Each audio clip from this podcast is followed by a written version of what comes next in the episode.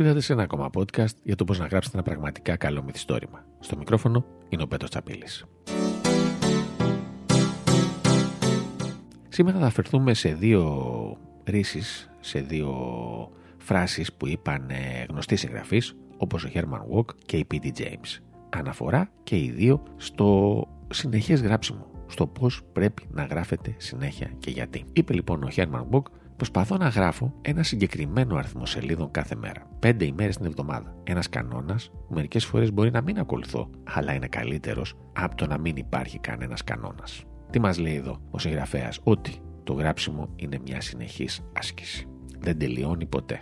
Προσπαθήστε να γράφετε κάποιον αριθμό σελίδων κάθε μέρα. Βάλτε εσείς τα όρια. Μία σελίδα την ημέρα. Μία σελίδα την ημέρα. Δύο σελίδε την ημέρα. Δύο σελίδε την ημέρα. Εσείς τα βάζετε και εσείς πρέπει να τα ακολουθήσετε αυτόν τον κανόνα. Εντάξει, μπορεί κάτι να συμβεί ένα πρόπτο μια φορά την εβδομάδα. Δεν πειράζει. Δεν χρειάζεται να αυτοτιμωρηθείτε. Την επόμενη μέρα όμως επανέλθετε στο πρόγραμμά σας. Καλό είναι λοιπόν να έχετε ένα κανόνα. Ένα κανόνα μπορεί να γίνει ημερήσιος ή εβδομαδιαίος ή μηνιαίος. Βάλτε εσείς τα όρια. Εσείς ξέρετε το πρόγραμμά σας. Πείτε, αυτή τη βδομάδα θα γράψω 5 σελίδες. Ή αυτό το μήνα θα γράψω 20 σελίδες. Μπορεί να τις γράψετε σαν Σαββατοκυριακό, σε μια εβδομάδα, σε μια μέρα. Δεν έχει σημασία. Σημασία έχει να βάλετε ένα όριο σελίδων και ένα όριο χρονικό.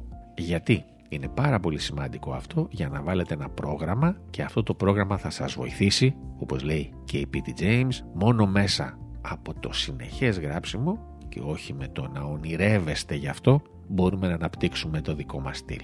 Μέσα από το γράψιμο, το συνεχές, αυτό το πρόγραμμα που θα έχετε φτιάξει εσείς για εσάς, θα μπορείτε έτσι να φτιάξετε και το δικό σας στυλ και στο τέλος βέβαια της ημέρας να ολοκληρώσετε αυτό που έχετε ξεκινήσει να γράφετε.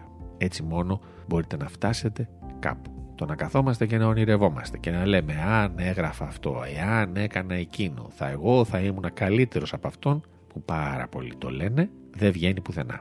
Καλύτερα να γράφετε ακόμα και αν αυτό που γράφετε δεν σας ενθουσιάζει. Ακόμα και αν αυτό που γράφετε δεν είναι το καλύτερό σας. Να γράφετε. Χρειάζεται άσκηση. Και μέσα από αυτή την άσκηση θα δημιουργήσετε και το δικό σας στυλ και το δικό σας ύφος και στο τέλος της ημέρας θα μπορέσετε να γράψετε το μυθιστόρημα που ονειρεύεστε. Στο μικρόφωνο ήταν ο Πέτρος Τσαπίλης. Να θυμίσω στο info.petrochappilis.gr δικές σας παρατηρήσεις, απορίες, θέματα για podcast.